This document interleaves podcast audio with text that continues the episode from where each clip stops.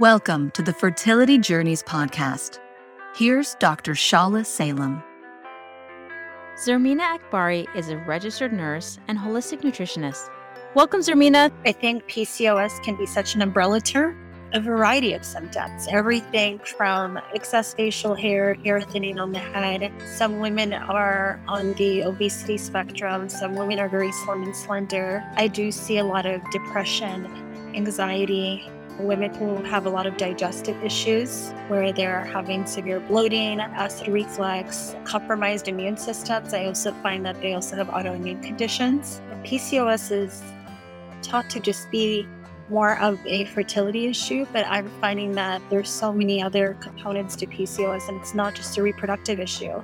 It's a metabolic issue, and there's so many other risk factors. So this is where I think lifestyle medicine really thrives in supporting all of those lifestyle components and preventing any risk factors that women with PCOS can potentially have, such as cancer, heart disease, diabetes, stroke. I know the fertility journey is not easy. Many suffer in silence, walking that line between hope and devastation. More often than we know, the path to building a family is met with challenges. I'm Dr. Shala Salem, and for over a decade, I have been helping people just like you on their fertility journey. As a physician and a PCOS warrior who's gone through my own fertility struggles, I am passionate about helping to support your mental and physical well-being, foster your resilience, and help you maintain your sense of self on this difficult journey. I created this podcast to support you. Each week, you can learn from our expert guests about proven holistic and integrative methods to nurture your mind, body, and spirit, and hear women share their own stories to remind you that you are not alone. Welcome to Fertility Journeys. Fertility fad, fact, or fiction. Here's the latest from Dr. Shala. On today's episode, I'm going to be speaking about polycystic ovarian syndrome, or PCOS, a topic that is very important to me because it's a condition that I struggle with for all of my adult life and part of my young adult life, and it's a condition that impacts many women. 1 in every 10 women is suffering with PCOS, and some estimates say it might be even higher. PCOS is one of the most common causes of infertility, and those who are suffering with PCOS may find symptoms like irregular menstrual cycles. They may see symptoms like acne or abnormal hair growth, hair loss, weight gain. If they're evaluated with their doctor, they may see elevations of male hormones on their laboratory. If they have an ultrasound, they may find ovaries that display a polycystic appearance. Now, women can present very differently with PCOS. I think one of the most common misconceptions is that someone with PCOS is going to look a certain way. And that couldn't be further from the truth because PCOS presents very differently, especially amongst different ethnicities. And so it's really important to work with someone who's experienced with PCOS patients to help you get that proper diagnosis. There are many patients that I see who unfortunately have been missed and may go years without getting the proper diagnosis and the proper help that they need. It's important because they're at risk for so many health conditions. Things like type 2 diabetes, heart disease, fatty liver, elevated cholesterol, sleep apnea, and endometrial cancer. And one of the things that I wanted to point out today is that PCOS patients are at increased risk for mental health conditions. It's estimated at least 50% of women with PCOS are at risk for developing a mental health condition. It's something that I honestly don't hear discussed enough. And in the past, we blamed these mental health conditions that patients with PCOS had on poor body image due to their weight or due to abnormal hair growth on the face or acne. But it's been shown that these risks are independent of these features. And so all women with PCOS are at risk. Now, we don't know the causes of PCOS. Most accept that PCOS is a combination of a genetic component along with environment. There is some evidence that comes to us from animal studies that shows increased circulating male hormone exposure can affect a growing fetus and increase the risk of PCOS and increase mood disorders in those with PCOS. And so the truth is we really don't know the cause, but this is a very interesting thing to note. The mental health risk for patients with PCOS is just one of the reasons that I recommend adopting lifestyle practices that incorporate a nutrition plan that greatly reduces or eliminates processed foods and incorporates whole foods and exercise. The goal is about 30 minutes of moderate intensity exercise 5 days a week. The other thing you want to pay attention to is your sleep. I usually recommend that patients try to get about 7 to 8 hours of quality sleep, meaning that you're not having interruptions overnight. Do you snore?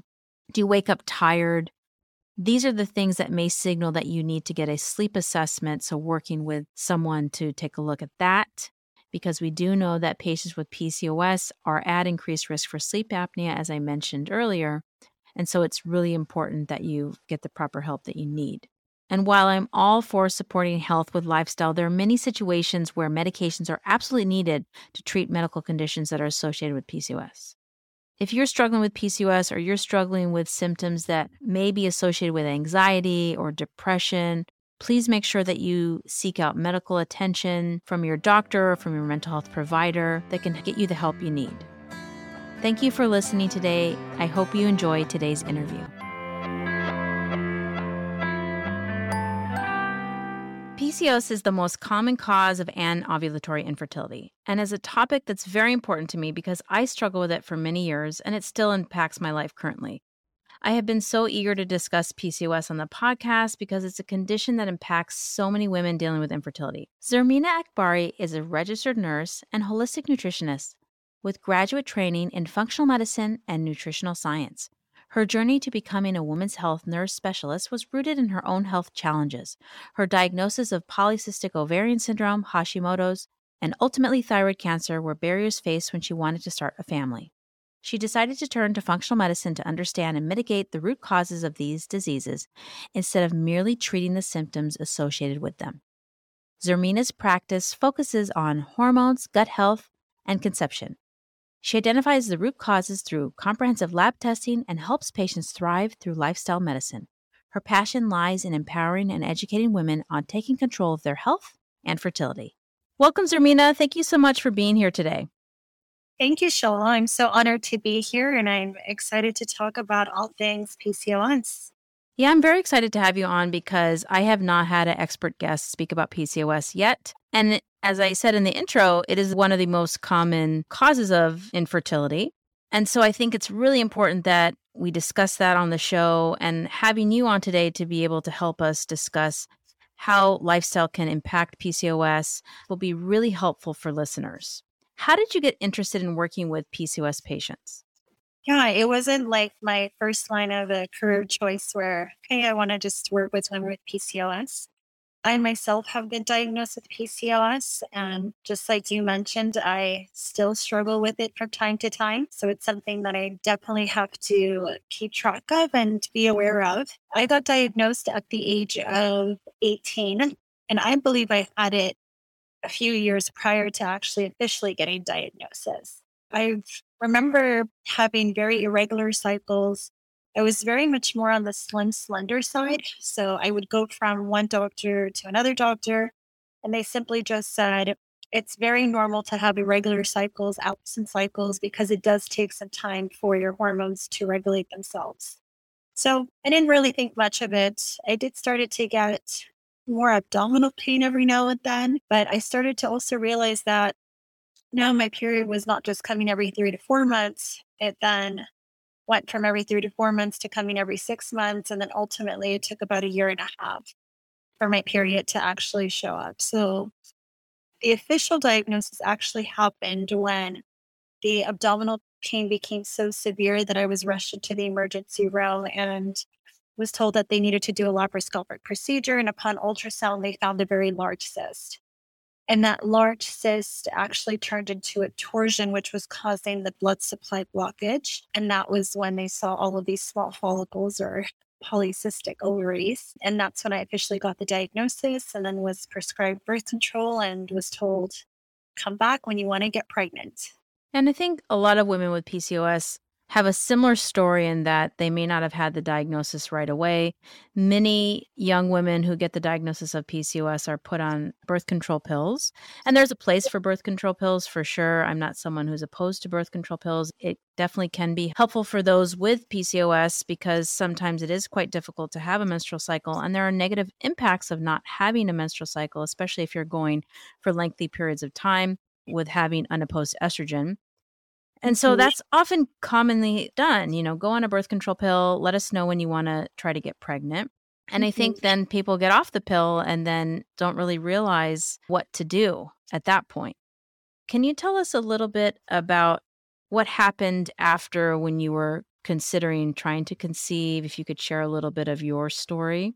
Yeah, so I was put on various different types of birth control. I think I was on all of them.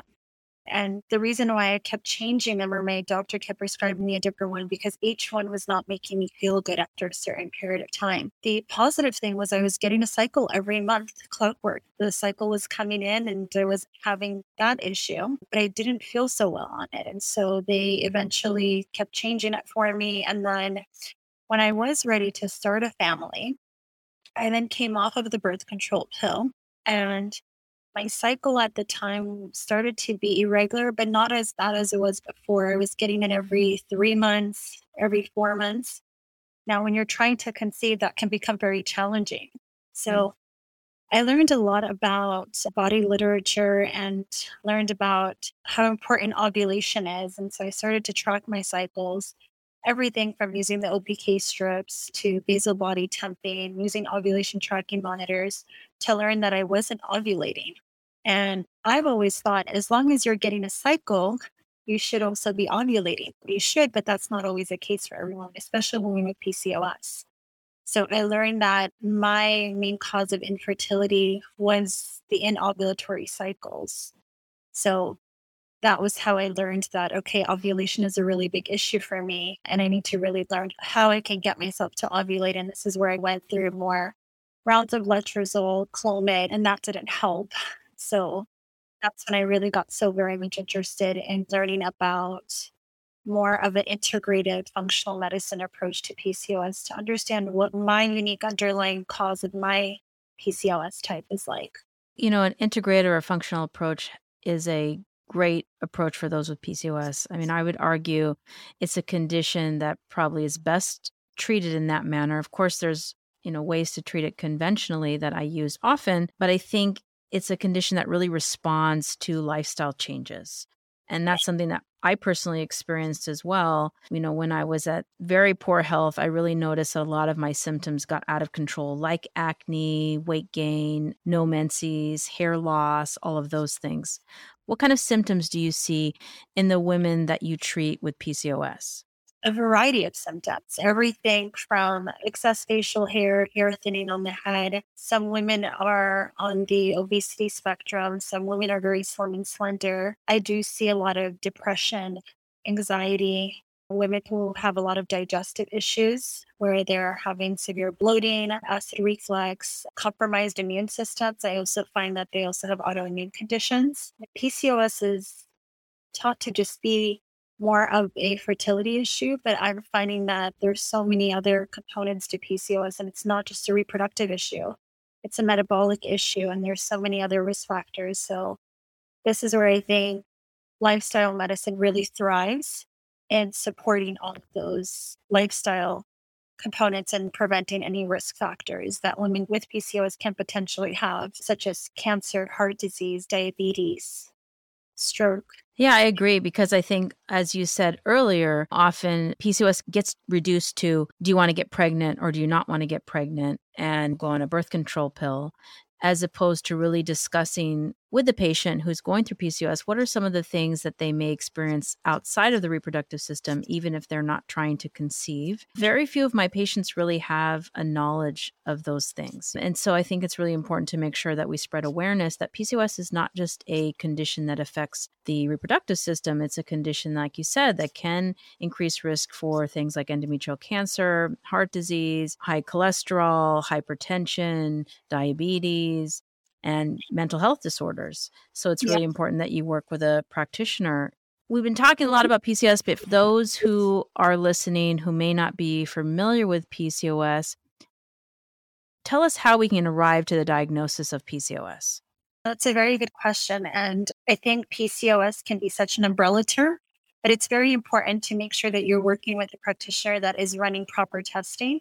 Currently, the way that we diagnose PCOS is by using the Rotterdam criteria, and you would need to have two of the three categories. So one is if you have irregular cycles. That could be really long cycles. It can be irregular cycles where you're not even having a cycle. The second is having high androgens, which are your male hormones, or you can have symptoms of that. Symptoms of that would include having excess facial hair, deepening of the voice, male pattern baldness. So whether we see high testosterone, high DHA on blood work, or you're having symptoms of that, that would be the second category. And then the third one would be not having having actual polycystic ovaries. And this we can actually detect via ultrasound. Now, the name itself can be very misleading because a lot of patients assume that, well, I need to have cysts on the ovaries in order to have a diagnosis. You can get an ultrasound, your ovaries can look very normal. But if you have the irregular cycle and the high androgens, that would be enough to go ahead and diagnose you with PCOS. Yeah, I think that's one of the issues is that a lot of times those who are not really consistently seeing PCOS patients in their practice, they may have had, training in medical school that really give them the idea that they're looking for an overweight woman with lots of acne and hair growth on the face. But PCOS presents very differently amongst all women and also amongst ethnicities. So sometimes you may say, well, we're looking for hair on the face, but certain ethnicities may have less dense hair, and you may be only noticing one or two, which could classify them as having hair growth on the face.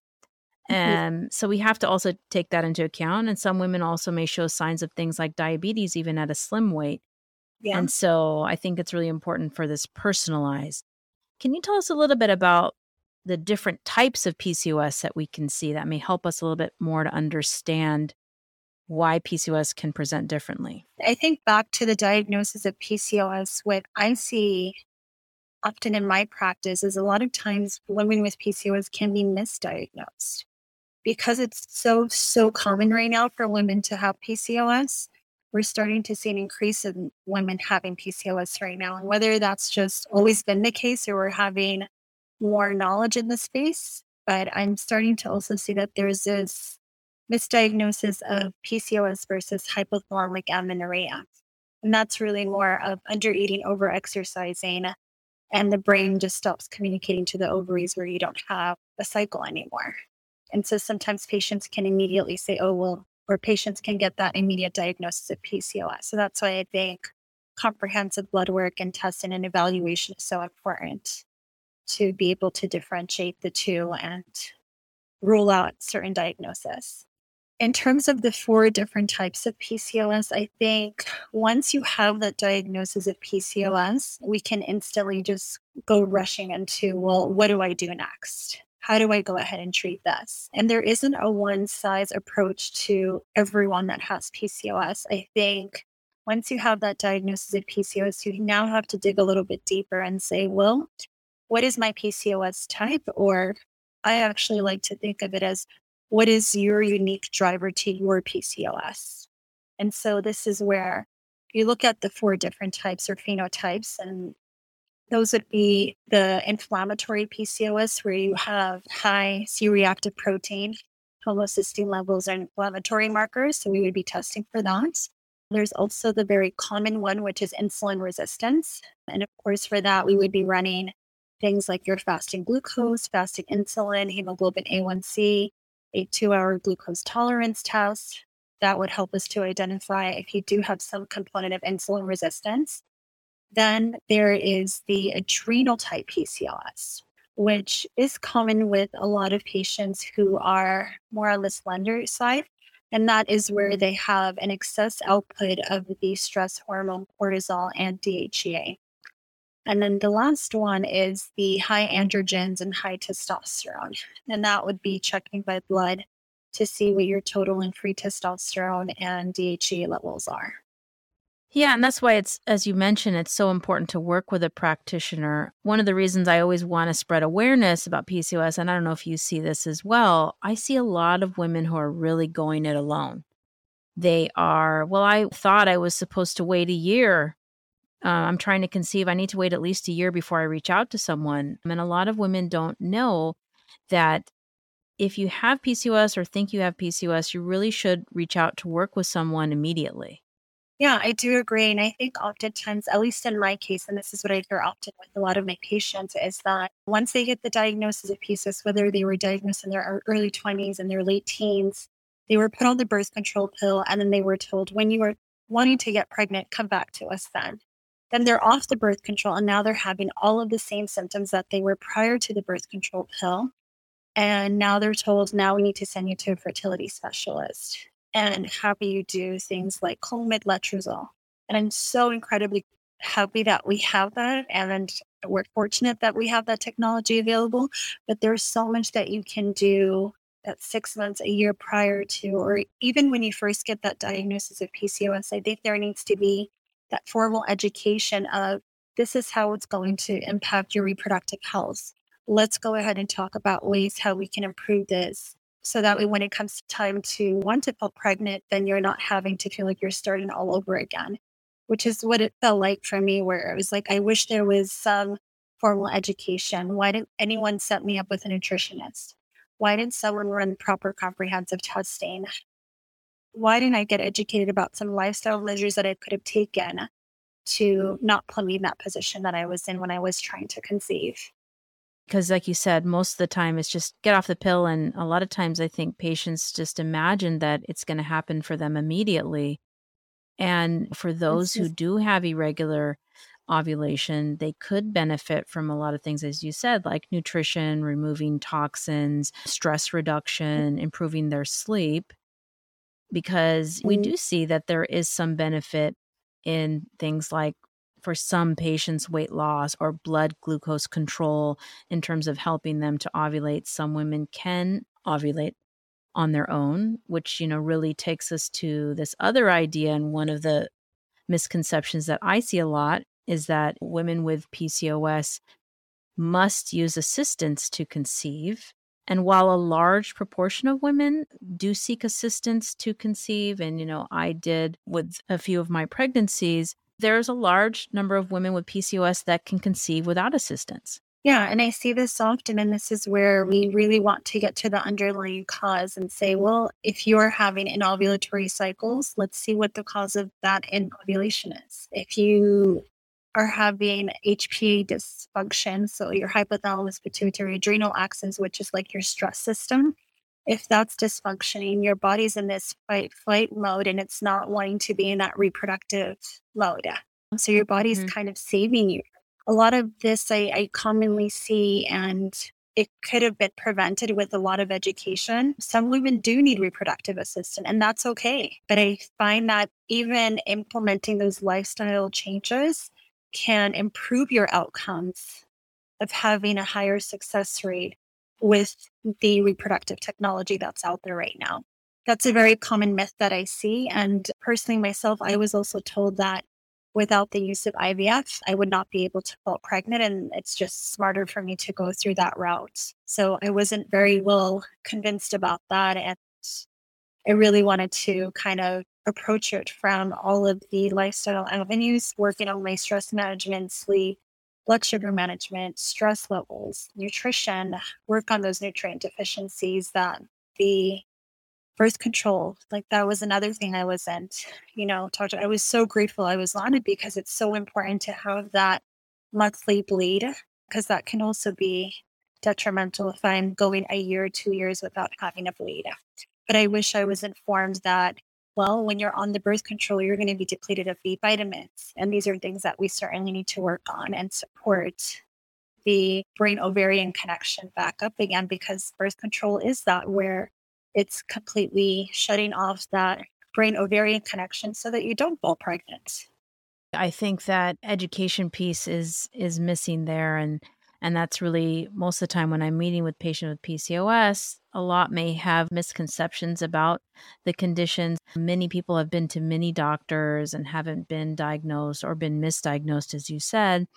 And so I think it's really important if you feel like you're not being heard or maybe you haven't gotten the diagnosis, it's okay to, seek help from another practitioner if you're not comfortable, because there are situations where you might have the diagnosis, but you just haven't gotten properly diagnosed. What kind of things do you do to screen patients and really get to the diagnosis? I like to start with foundations first. In terms of screening and comprehensive blood work, I like to do a combination of comprehensive conventional blood work. So that's looking at everything from a full thyroid panel, not just looking at their TSH, but running a full thyroid panel, ruling out any autoimmunity, because that can also be very common with PCOS. Having a low thyroid function, a lot of times patients who have slow metabolism, cold hands, cold feet, all those symptoms of having hypothyroidism are also symptoms of having PCOS as well. So we also want to make sure that we're addressing that. Looking at a complete metabolic panel, looking at their glucose and insulin markers. I'm very big on testing nutritional deficiencies because I think that's very important for reproductive, hormonal, and thyroid health. I also like to test prolactin levels. Prolactin is a hormone that is produced by the pituitary gland when we are nursing. And sometimes we find that that's also a common thing that we see with women with PCOS, is that they also have high levels of prolactin. So there is a list of comprehensive blood work that I like to do in addition to all the hormones, your cycle day 3 labs, your testosterone, progesterone, estrogen, LH, FSH. I also like to really look into more functional medicine labs and to test for gut health as well. So I personally like to use the GI-MAP test, which looks at the overall gut microbiome. It looks at intestinal health markers like beta-glucuronidase, which is an enzyme that helps you to recycle estrogen. And anytime that we are dealing with hormones, we always have to look at our gut health, because without a healthy gut, we're not able to metabolize and process those hormones properly.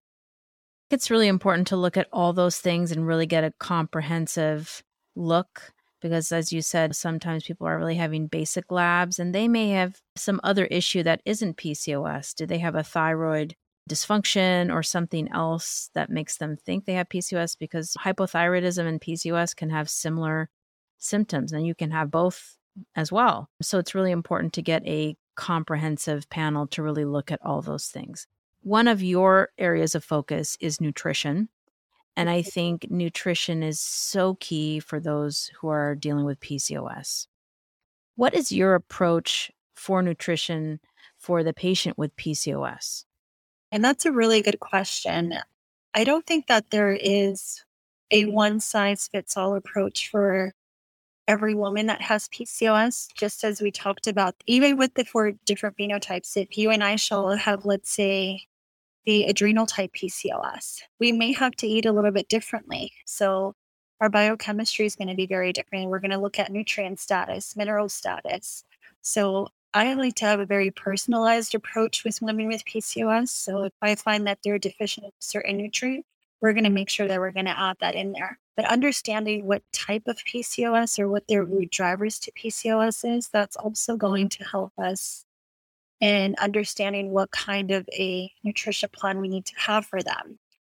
But generally speaking, I find that all of my patients actually benefit from a whole food, nutrient-dense diet. And what I mean by that is making sure that majority of what you're eating comes in its most natural form, natural whole state. And so trying to show more around the perimeter of the grocery store, not in the middle aisles. That I think is very, very helpful for a lot of women. And just doing that alone can have a huge impact. Another thing that I really like to focus on is managing blood sugar. I feel like for all of the different types of PCOS, blood sugar management is incredibly important, even for women who don't have PCOS. I find that that is one of the most important nutritional steps that you can take to better your health in so many ways. It's definitely personalized, and there's a lot of people who swear by going vegan or swear by going keto or Mediterranean for fertility, and I'm sure I can find someone who might be doing well on any of the plans. But there are definitely pitfalls to different types of diet, and as you said, I'm not somebody who says, hey, everybody needs to follow this plan, because I think it depends on the person. If I have to give kind of an broad overview, I'm usually recommending a Mediterranean type of eating, because I find that that's the most flexible for most patients. It's not as restrictive. And as you know, I mentioned, there can be issues for those with PCOS. There is increased risk for things like eating disorders.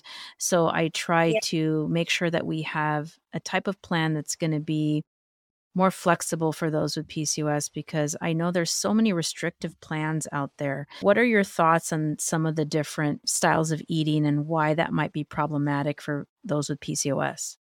And I'm so glad that you brought that up, because a lot of the depression and anxiety that's associated with PCOS, one of the other mental health issues that we deal with is the eating disorders. And having that imprinted with the diagnosis like PCOS, you have to be very, very careful to go down that rabbit hole of, I have to eat only vegan, I have to just be keto, or I have to be on a paleo diet. Because you also have to realize that PCOS is a lifelong condition. There is no cure for it right now. So what is going to be the best approach for you to make it sustainable? Now, have these diets work for some patients? Yes, absolutely. Doesn't mean it's going to work for you as well. Yes, and just because it's working temporarily doesn't mean that they're going to have issues long-term later on as well, too. So I love that you use the word flexible and something that's more doable for patient, because it has to be sustainable. And there's so many dairy-free and gluten-free. You have to be soy-free. I have a lot of clients that come to me and say, for the last 6 months, I've been dairy-free, gluten-free, and I haven't noticed a difference. The other set of clients who have been off of it, and they're like, all of my digestive symptoms went away. Great. That does work for you, but we have to just be mindful that you have to have sustainable changes. And I'm not saying that these diets or these nutritional approaches are bad. Sometimes they can actually be very beneficial, but I don't recommend them long-term. I think it's good to use them therapeutically for a short-term period, but not to use them long-term, because it's really not sustainable. Yeah, I agree. And I think one of the reasons why you can find those who might be doing well on a vegan diet or a keto diet or paleo, as you said, is because one of the main components of all those diets and why they're successful is removal of processed food. So if you go on a juice fast, I'm not a fan of that, but you remove processed food, guess what? You're going to feel a lot better. If you go on a carnivore plan, I'm not a fan of that, but you remove processed food, you're going to help to control your blood sugars. You're going to feel better, and maybe you're going to be losing weight. But like you said, it's not sustainable. And PCOS is a lifelong condition. I can't tell you how much it bothers me that there are a lot of people online who try to sell the idea of curing your PCOS and curing it by doing X diet, gluten-free or dairy-free. And while I'm not opposed to gluten-free or dairy-free, as you said, it might help someone and someone might have improved digestion, but you do not have to be gluten-free or dairy-free. And in fact, there are some studies, Nurses' Health Study, that showed that there are some that do have improved fertility by eating whole fat dairy. And so it's hard to go and say, oh, everybody has to be dairy-free.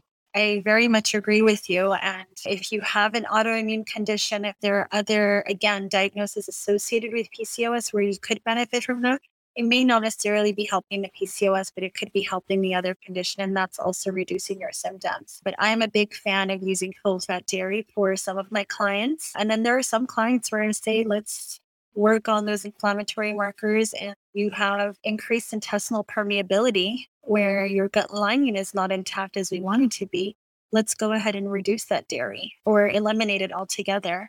Or if they have an autoimmune condition. So temporarily we would do that as we're working on healing the gut, but it's not an all across the board recommendation that I would make for every client of mine. Yeah. And you've touched on the gut a couple of times here. So I want to go a little bit deeper into that. Why is gut health so important for those with PCOS? It's very, very important because gut health is tightly connected, as I mentioned, to our hormonal health. Our hormones get processed through the gut, and women with PCOS have an imbalanced gut microbiome. A lot of research and studies are now showing this. And the reason for this is that research shows that women with PCOS immune cells have a lower threshold for releasing their inflammatory products. So they have something called lipopolysaccharides. And these are endotoxins that get released and cause more inflammation. So I do find is that there is an altered gut microbiome with women with PCOS. And that, again, is that the root of the problem? Maybe not. There could be having imbalanced hormones or having high level of cortisol that lowers their immune function and then compromises their intestinal permeability. So many factors are at play here. And so that could go ahead and alter the gut microbiome. Yeah. And the gut microbiome, we're starting to realize that it has an impact on fertility. And there is a microbiome for the reproductive tract and the uterus, is the things that we're discovering now. And I was somebody that really struggled with a lot of digestive symptoms, been to many doctors for that, and just really brushed aside as that was IBS. And really, once I improved my diet, and one of the things actually that really helped me, which I want to talk to you a little bit more about, was removing environmental toxins. I felt like that tremendously improved my digestion. I am a one-person study, so I can't really tell you that this is going to work for everybody, but in my case, it really helped me. Can we talk a little bit more about how environmental toxins may be impacting those with PCOS? Yeah, and I can speak on your behalf and say that one-person study, I see this in my clients a lot of times where we not necessarily eliminate all of these environmental toxins 100% because the reality is we can't. We're unable to. The times that we're in right now, we're exposed to so much. So I always say that whatever little we can do, that is going to have a huge impact. So environmental toxins, these are things that are chemical hormones that are found in our beauty products, our toiletry products, on our produce, in our meats. And what they do is they mimic the hormone estrogen. And estrogen is like our queen hormone that we need for reproductive health. It helps us to mature those follicles. And so the difference between our natural production of estrogen versus the environmental toxin form of estrogen is that it doesn't do what the natural production of estrogen does. It's 10 times more potent, 10 times more stronger. And what it does is think of your hormonal system as there's a docking station for each hormone receptor site. And so these endocrine disruptors, when you are exposed to them, they come there and block that docking station. So now your body has a hard time utilizing its natural production of estrogen. And these also have a huge impact on your gut microbiome. You're more prone to developing more overgrowth bacteria. You are having that increased intestinal permeability. These environmental toxins, environmental endocrine disruptors also are a huge stressor on the system. So when your stress level is really high, and stress, when we think of it, doesn't necessarily have to be physical and emotional stress. It can also be chemical stress, environmental stress that many of us are very much exposed to. That causes a suppression of the immune system. And when your immune system, your first line of defense is so low, now you're more vulnerable to developing a lot of gut infections. And then your body's going to take nutrient absorption in the back burner, and it's going to work on how can I go ahead and process or get rid of this infection. So that, I would say, is how it impacts gut health. And it's not surprising that you've noticed majority of your digestive symptoms go away by just eliminating or limiting those environmental toxins. Definitely for all patients who are trying to conceive, especially for the patient with PCOS, trying to reduce your exposure. And as you said, we can't eliminate our exposure to environmental toxins. It's really not possible. I still have so many things that I need to work on a daily basis in my home. But, you know, just the day-to-day thing, especially when it comes to food and drink, I think that's the number one area that you can work on, is trying to see how you can remove plastics from your environment as much as possible. You know, how you can reduce, like you said, your exposure to pesticides or meats that are conventionally raised meats that may have hormones or pesticide exposure. Those kind of things are things that we can start to do, and little by little, because we don't want to get into a situation where we're causing more stress, because stress isn't good for PCOS either. So we really want to try to do it step by step. Yeah. And I like that you mentioned how you don't want to get into the rabbit hole of where are the environmental toxins and that's it. Over the next week, I'm going to get rid of everything. Mm-hmm. I tried that approach being very OCD and type A, and it drove me nuts. Going to do the best that I can, and I'm not going to be 100% perfect, and I'm still not 100% perfect. But the big things I would say that have a huge impact, and these are the ones that are very practical and can be done by a lot of people, is removing the plastics as much as possible. Like saying, I'm going to invest in a stainless steel glass water bottle and just drink solely from that, and remove buying the plastic bottles. It's much more cost-effective, environmental friendly. That limit of BPA exposure can have such a huge impact on your overall egg quality, which is another thing that women with PCOS struggle with. And then if you have to choose between meat and your produce, I would say go with the meat first. And then there's the Clean 15 and Dirty Dozen. You don't have to buy everything organic, but at least make sure your meat is clean, because that's something that we're not able to get rid of. And if you have non-organic produce, really wash them well with vinegar until you're able to go ahead and buy them organically. I mean, this could be an entire podcast right itself. You mentioned EWG, Environmental Working Group. They have the Dirty Dozen, the Clean 15. They have new lists for 2022. And you can find out which vegetables have the highest levels of pesticides and which have the lowest, so you can buy those conventionally grown. And another great option is to buy things frozen, because it can be just as nutrient dense as fresh. And if you're not in a situation where you're able to afford, that is one way to help reduce the cost, especially if you buy them frozen in bulk, like a place like Costco or something like that. You can really help to bring the cost down of, for example, like berries. If you buy your berries frozen, that will bring the cost down tremendously. That's a good point too. A lot of people think that, well, if it's not fresh, then it must not be nutrient dense. In fact, there's a certain time period where they have to flash freeze them so that it retains its nutrients, and then they freeze it. So not only is it lasting longer, but it's also so much cheaper to buy it frozen versus fresh, while still maintaining the nutrient density of those frozen fruits and vegetables. Definitely, I agree. I want to go a little bit back to blood sugar. One of the things I do see a lot of patients who are going keto.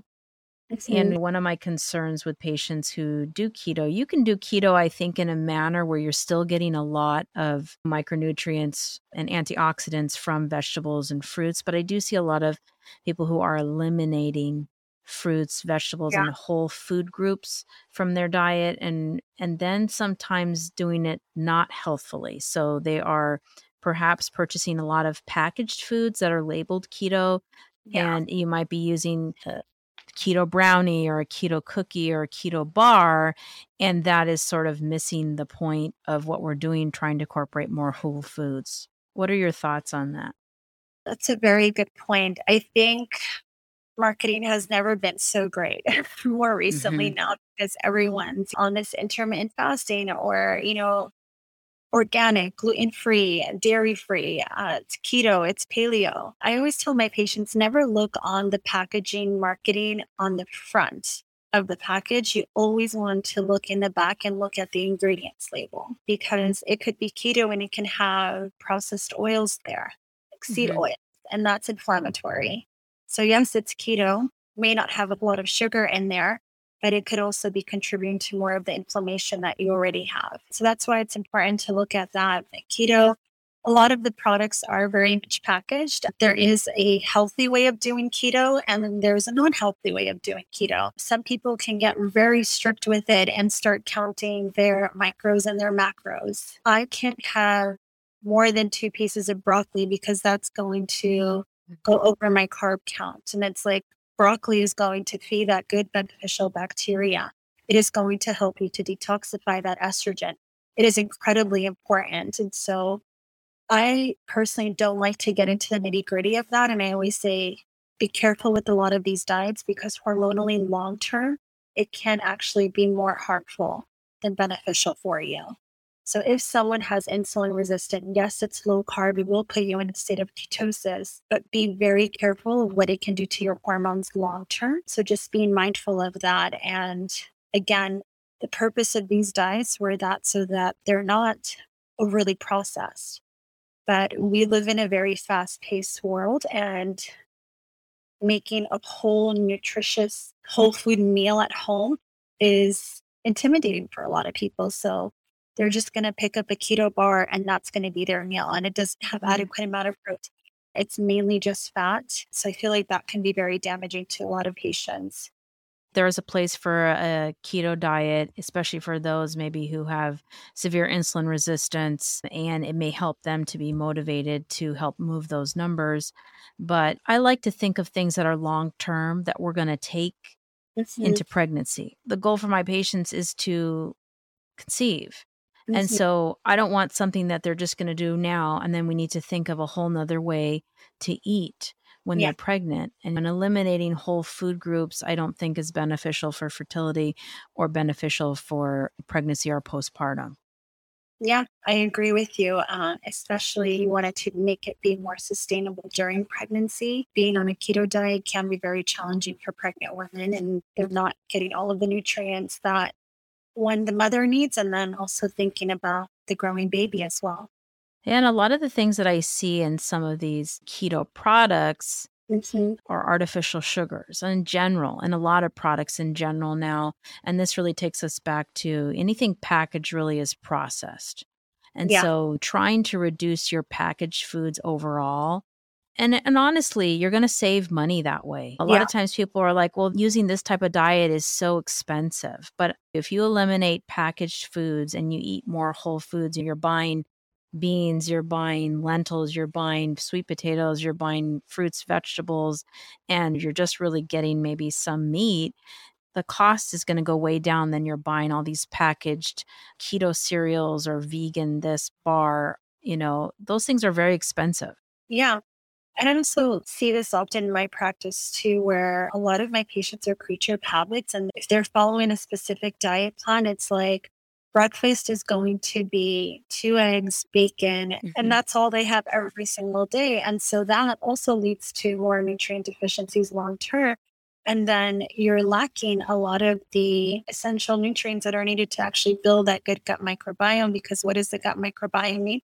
It needs a really good variety. And so if you're sticking to that one diet and it comes with so many restrictions, then you're not diversifying your gut microbiome that way too. And especially with PCOS, as you mentioned, if they have a previous history of eating disorder, that can really get them into a lot of trouble as well too. You also have to look at other conditions too, like their kidney function. If they have chronic kidney disease, if they're having liver issues, that may be very challenging for them. So it's not as simple as, oh, you have PCOS, let's put you on a keto diet. That's going to fix 99% of your problems. Yeah, I agree. It's so important to address diversity and really trying to see eating different types of vegetables, eating different types of fruits. And a thing here we haven't discussed yet is the fiber. That is one of the problems with going on a keto diet. If you are eliminating vegetables or fruits, or the majority of vegetables and fruits, is no fiber. And fiber is really important. Can you talk a little bit about why fiber is important for us and blood sugar control? Yeah, so fiber actually helps to slow that insulin and that blood sugar rise. And so fiber, I really recommend all of my patients to have about at least 30 to 35, even more grams of fiber a day. And that's important because you need to have that fiber to feed the good bacteria in your gut. You could be taking a probiotic, but without the prebiotic, which is just another fancy word for fiber, you need that in order to actually benefit from the good bacteria in your gut. So again, it's very, very important to have that. And then also for bowel movements. A lot of patients will come to me and say, well, I'm having a bowel movement once every 3 days. That's very normal. And you see a lot of women with PCOS, most women with PCOS will have estrogen dominance. I'm not a big fan of that term because we need to be estrogen dominant in the first half of our cycle. But when I use the term estrogen dominant, I'm talking more about the second half of our cycle. And we're never just talking about estrogen alone. We're also looking at estrogen relative to progesterone. And so your body needs to make estrogen, use estrogen, and then detoxify estrogen, or else it becomes very toxic to the liver. And so if you're lacking that fiber, how are we moving that estrogen along? And so that becomes very important. And that's where if you have too much of that estrogen, that suppresses the progesterone production and vice versa. So it's really important to make sure that we're not eliminating that fiber because, again, the lipopolysaccharides, the endotoxemia, that actually can be really helped by introducing more fiber into your diet.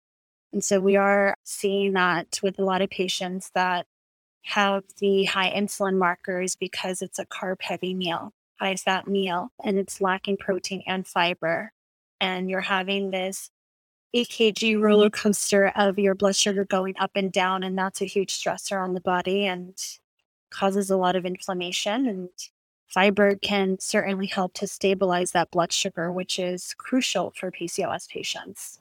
Don't fear vegetables and fruits. I have so many patients that are like worried about apples, but you know, that's not the issue most of the time in a patient's diet. There's a lot of other things, as you mentioned before, processed carbohydrates, processed seed oils, all of those things that might be inflammatory here. We need to focus on that and less on, you know, getting sugar from fruits. I think a lot of times it's very difficult for patients unless they have an exact plan that they need to follow to really learn your way and see what works for you. And that's why it's helpful to work with a provider, a practitioner who can help you to navigate what's the best type of meal plan for you. I really don't like the word diet. I think it's important to have a lifestyle. This is a lifestyle, right?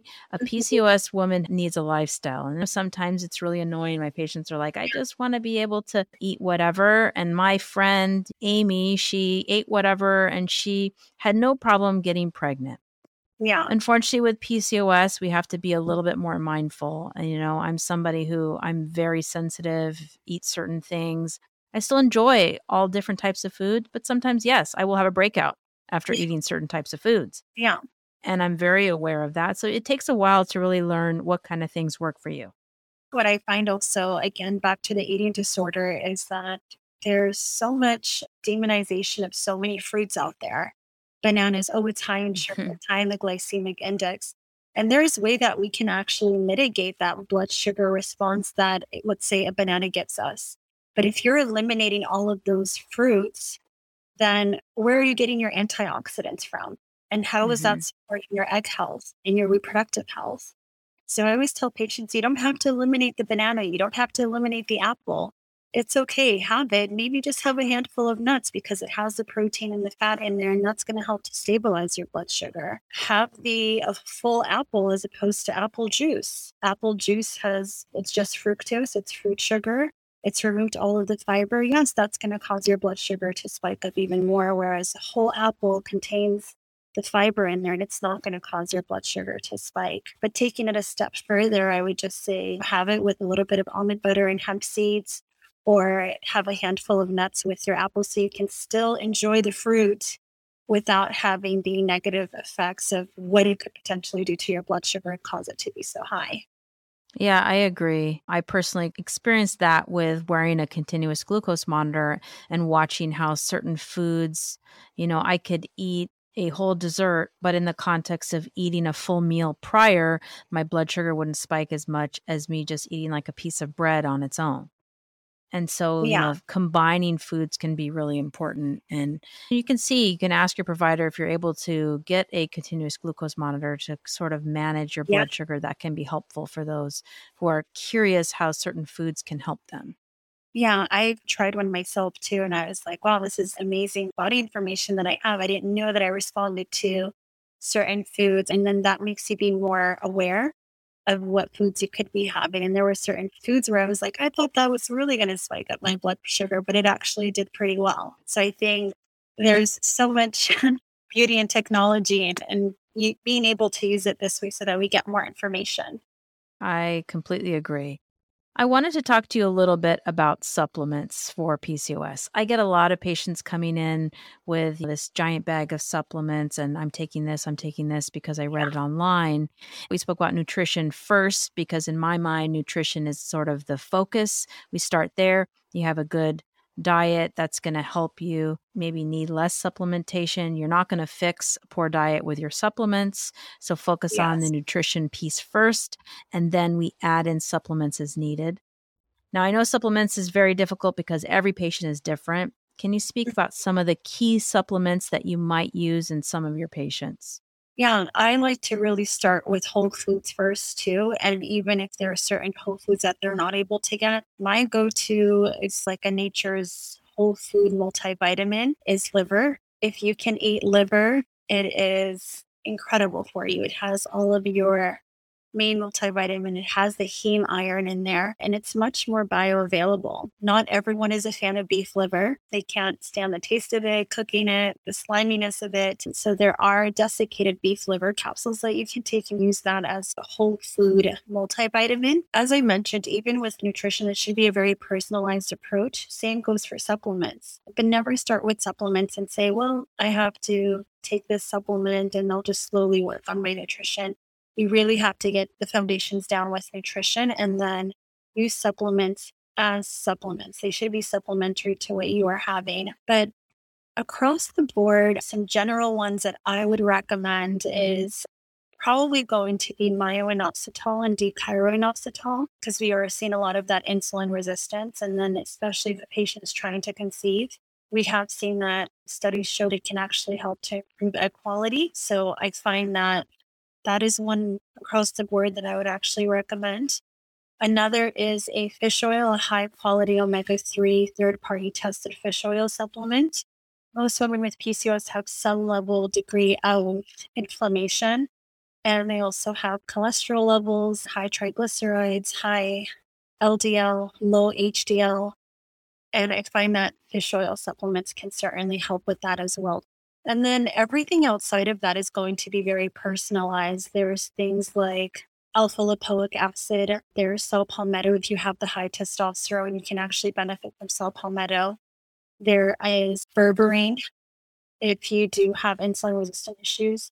But being mindful of those as well too, taking those long-term can also be harmful as well. So you don't necessarily want to be taking a supplement because it's helped you for such a good amount of time and that taking a long term, sometimes too good, or a supplement that is really good for you, taking too much of that may not be the best thing for you. So that's why working very closely with a practitioner who's going to be doing continuous blood work and modifying your protocol to your specific needs, I think is really important.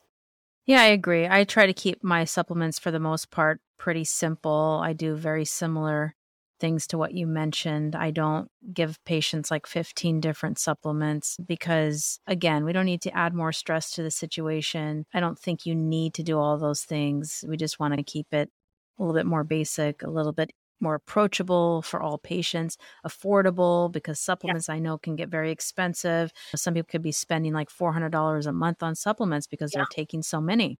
Mm-hmm. And so we want to make sure that this is something that women can do long term. And so trying to keep it minimal and really focus on your nutrition, I think, is the way to go.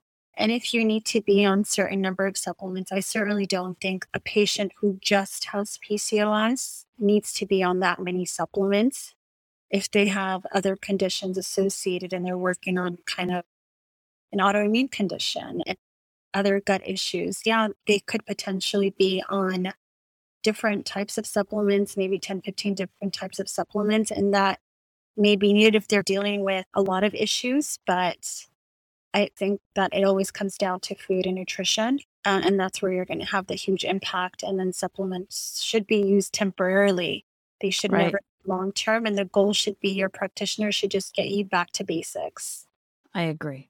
Well, I could honestly speak to you about PCOS forever. We could probably have a few episodes just on this topic. We really could have a whole podcast on this topic. But can you tell us what are some of your top tips for those with PCOS, kind of key takeaways from today's discussion or what you like women with PCOS to know? I would say keep it very simple. And a lot of the stuff that you can do is actually free medicine. And that is going to sleep on time, making sure that you have healthy sleep hygiene, really support your natural circadian rhythm, get that sunlight, turn off the blue light at nighttime. Sleep is incredible and can do a number of things to your health, PCOS diagnosed or not. Nutrition, making sure that you're getting fat, protein, and fiber and healthy complex carbs at every meal. And make sure that within the first 30 to 60 minutes upon waking up, you're setting yourself up for blood sugar success throughout the rest of the day. Try to get majority of your calories in earlier in the day as opposed to later in the evening. I find that a lot of my clients are waking up highly stressed, getting to work, responding to emails, and they don't sit down to have a proper meal until 1 o'clock in the afternoon. And they're like, oh, I'm intermittent fasting. Isn't that great for me? And then they have a very heavy dinner. So really just keeping it back to basics of nutrition, sleep, and then stress management is so incredibly key. I feel like that's probably going to be the most important one. Women with PCOS have a high link to depression and anxiety. And managing that stress is going to be important. Setting an hour of time to yourself where you can just slow down, meditate, have a routine and structure in place is going to have a huge impact. So don't get into the whole fancy supplements, fancy nutrition plans. Doing these basics can actually eliminate a lot of the issues that you are having. And you know what? It takes time too. All of these things take time. It takes a lot of patience. One of the hard things to balance is most of the patients who come to see me or come to see you, unfortunately, they wanted to be pregnant last year, right? Yes. And so time feels very difficult for patients to, if it thinks like it's dragging, this nutrition thing takes so long or doing all this work with sleep or stress reduction, it's not getting me to the end result. But what I want for patients is, yes, to get to that positive pregnancy test, but more importantly, to have a uncomplicated pregnancy as much as we can avoid and a healthy postpartum recovery. And I think by setting the foundation now is only going to benefit you in long term for years. And so that's really my focus. Yeah, and I think it's not just about getting that positive pregnancy test. You really want to have a lot of compassion and kindness towards yourself throughout this journey because it can get very, very challenging. Celebrate those small wins and turn them into big ones. Don't focus on the negatives, and that can be very, very challenging. I've been there through a 3-year infertility struggle, and like you said, you wanted to just get pregnant. You wanted to find the magic pill. What is going to be that one that's going to get me pregnant next cycle? Just be very kind and compassionate to yourself because your body needs that for healing, and be very patient with yourself. I agree. Thank you so much for your time today, Zermina. All your wisdom, all the things you shared today, I know it's going to be so beneficial for so many who are listening. How can listeners connect with you? Yeah, they can connect with me using my website, which is www.livingholistic.com. I'm also active on social media as well. So Instagram is one of the main platforms that I try to keep up with as best as possible in this season of life. I know it can get difficult sometimes. Yeah. Now, I always close with a question to my guests. I'm really big on supporting mental well-being for those on the fertility journey. And I usually recommend trying to find small things that bring them joy throughout the day. Can you tell us how you cultivate joy in your own life? Yeah, for me, 2 things. Number 1 is spending time with loved ones. So that would be my husband and my daughter. Just being able to disconnect and be present with them. And the second is to be of service to other people. There's a sense of fulfillment that one gets when you help others. So those are things that I like to do to cultivate joy. Yeah, I love that. Thank you so much for sharing. And thank you so much for being here. I really appreciate your time and all the work you do for women who are trying to conceive and those women who are struggling with PCOS. Thank you, Shala. And it's amazing. I think this podcast is very much needed for a lot of women. I wish I had this kind of support because going through fertility challenges can be a very isolating journey. And so I think it's wonderful what you're doing and providing a platform for women to gain resources and find a community where they feel like they're not so alone. The Fertility Journeys podcast. Thank you so much for listening today. If you enjoy the podcast, please leave us a review or tag us on Instagram at Fertility Journeys Podcast. This will help us to spread awareness and reach new listeners. Episodes drop every week, and you can learn more at fertilityjourneys.org. Next time on the Fertility Journeys podcast.